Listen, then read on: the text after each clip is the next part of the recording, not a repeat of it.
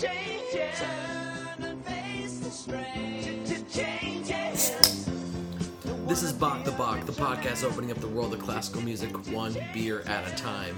And this is episode 19. 19 episodes. 19 episodes. And in this episode, we're talking about the game changers.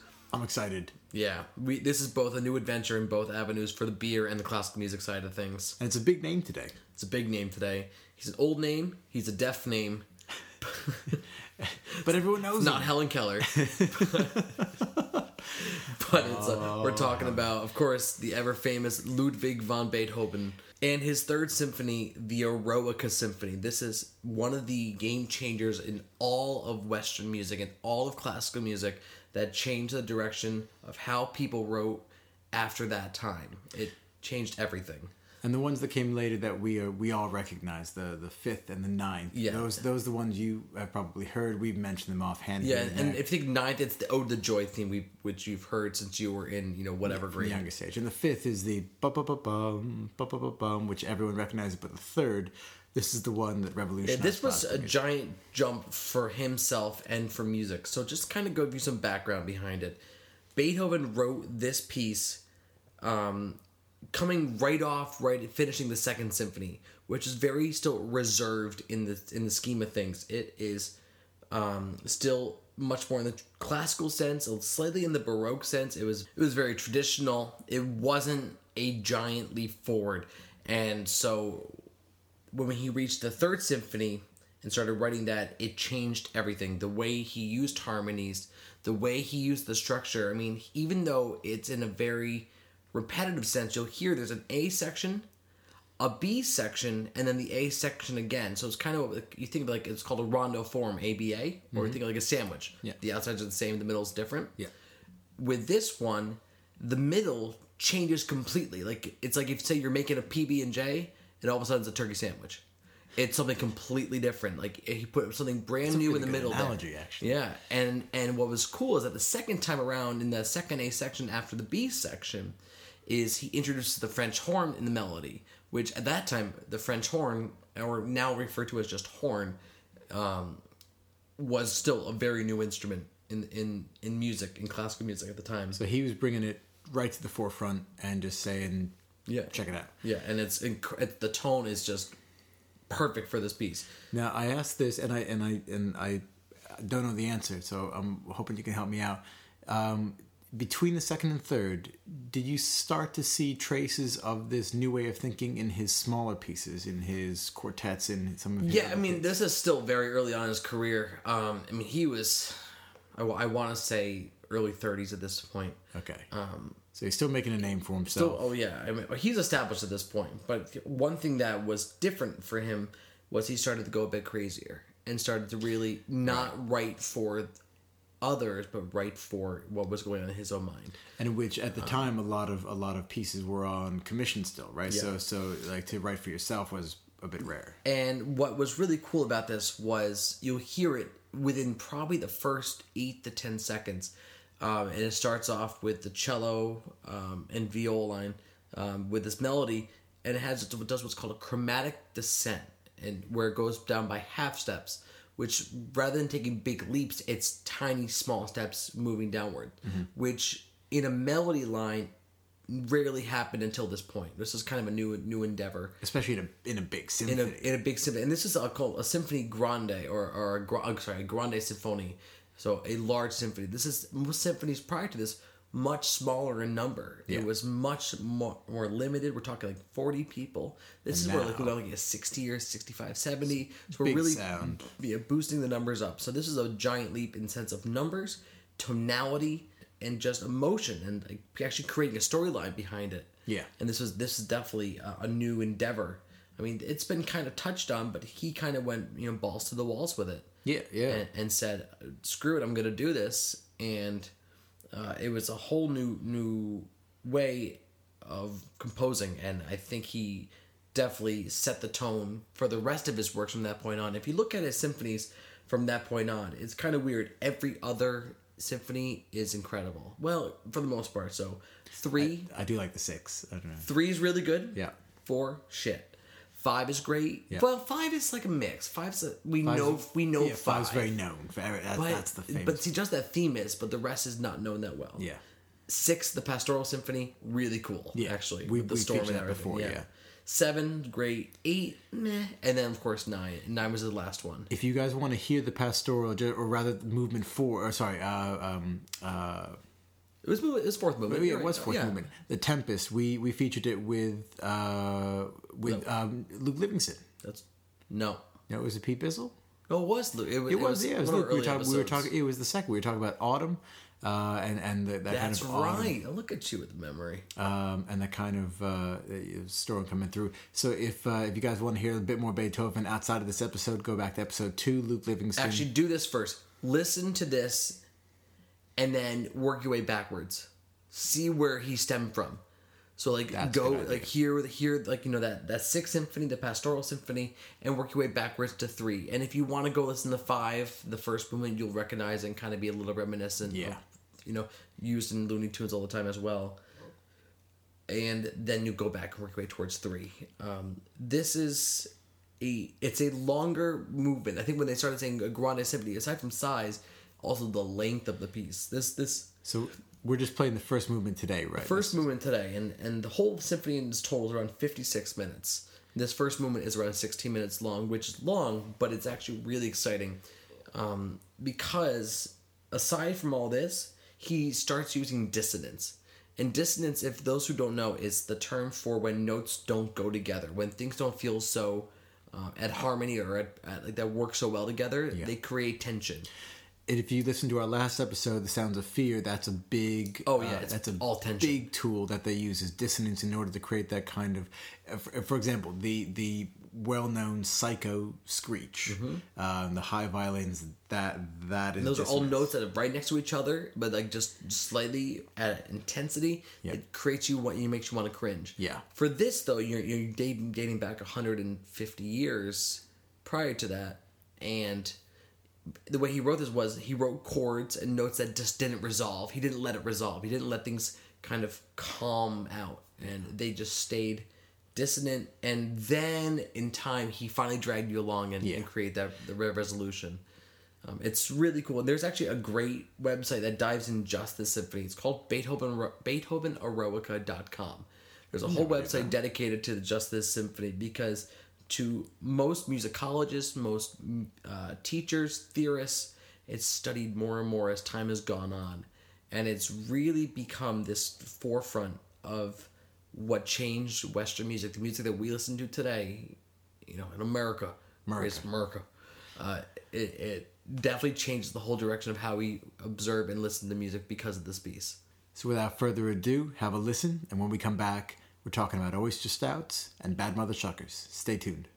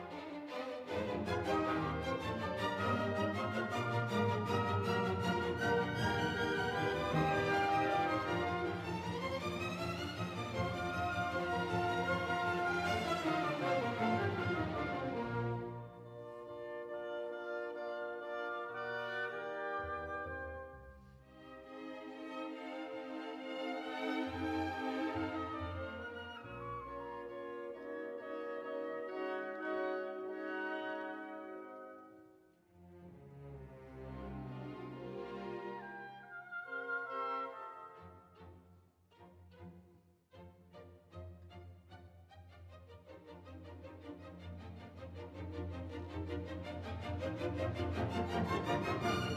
you.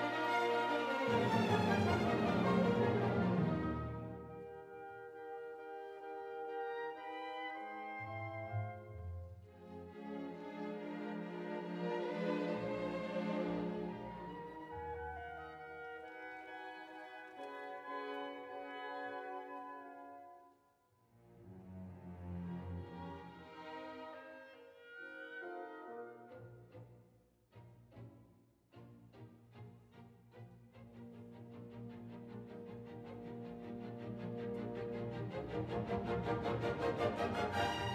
you.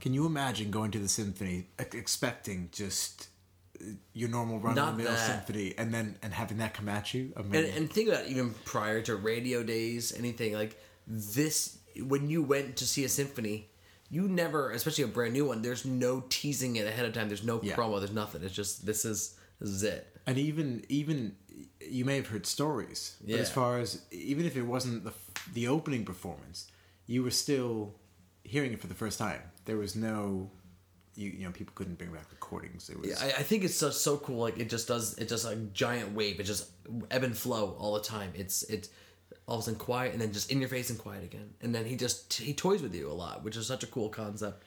he, he was he was a master at it, and he, and he only got better. I mean, it just uh, He got crazy. I think it's why he got crazier. Was why he got better. yeah, oh, without a doubt.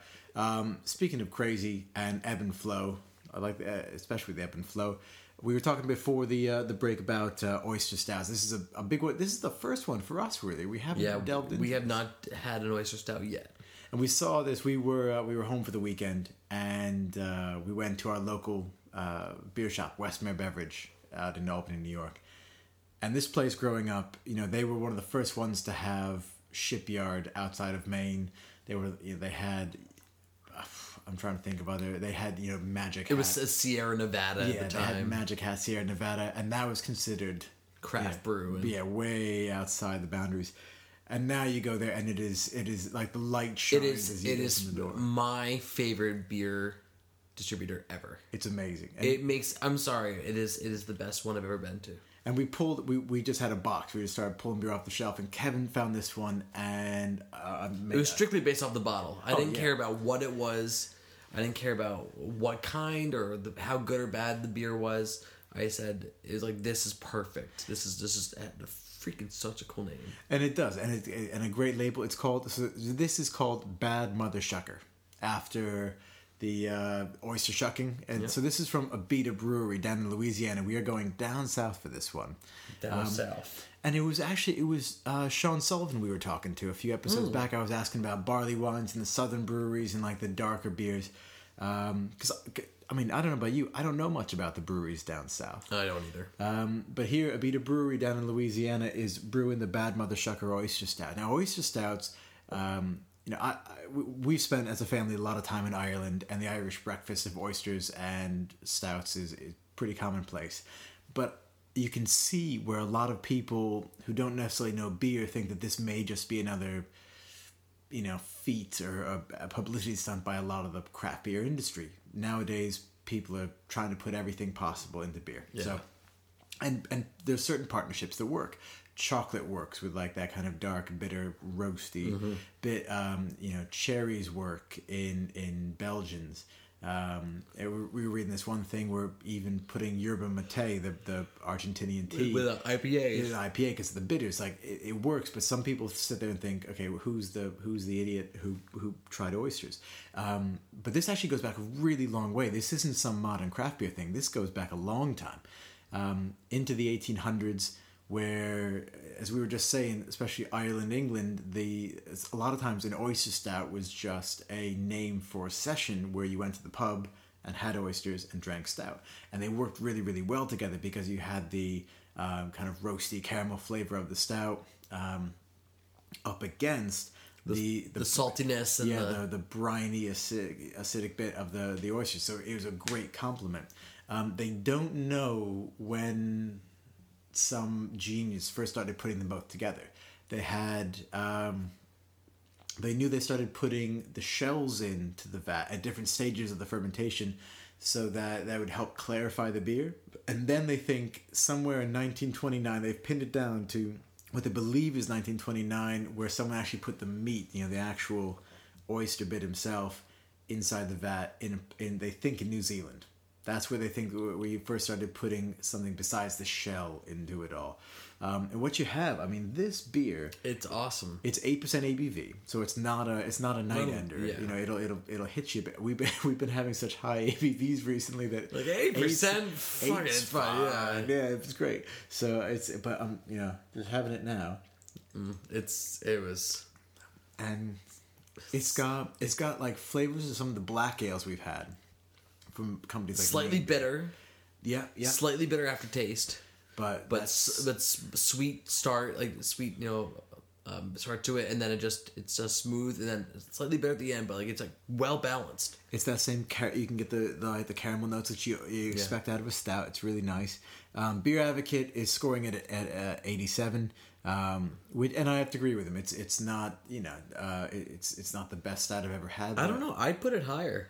Um, it's it's. I think what we should do in the in the near future, I would hope, is try pairing this with actual oysters. Okay. I think maybe we would get a, a whole new side out of it. Um, but uh, what, the way the way Beer Advocate writes it up, deep in the oyster beds of Louisiana, services one bad mother shucker, Abita's oyster stout brewed with pale, caramel, roasted, and chocolate malts. Uh, the mother shucker is hopped with Willamette hops and balanced out with a sweet and full flavor of oats. So, Mm, Wait, yep, perfect. just had to say it. Oats, people. It what make the world go round. Um, And then to top it all off, fresh Louisiana oysters are added to the brew in the final stages. Um, so that's where the, that kind of sea salty bit comes from. Uh, and if you look through the history of oyster stouts, they go in. Uh, people have tried it at all different stages, um, uh, and it's definitely worth a read up. Uh, we, we can we can put stuff up online as well. Just if you're interested.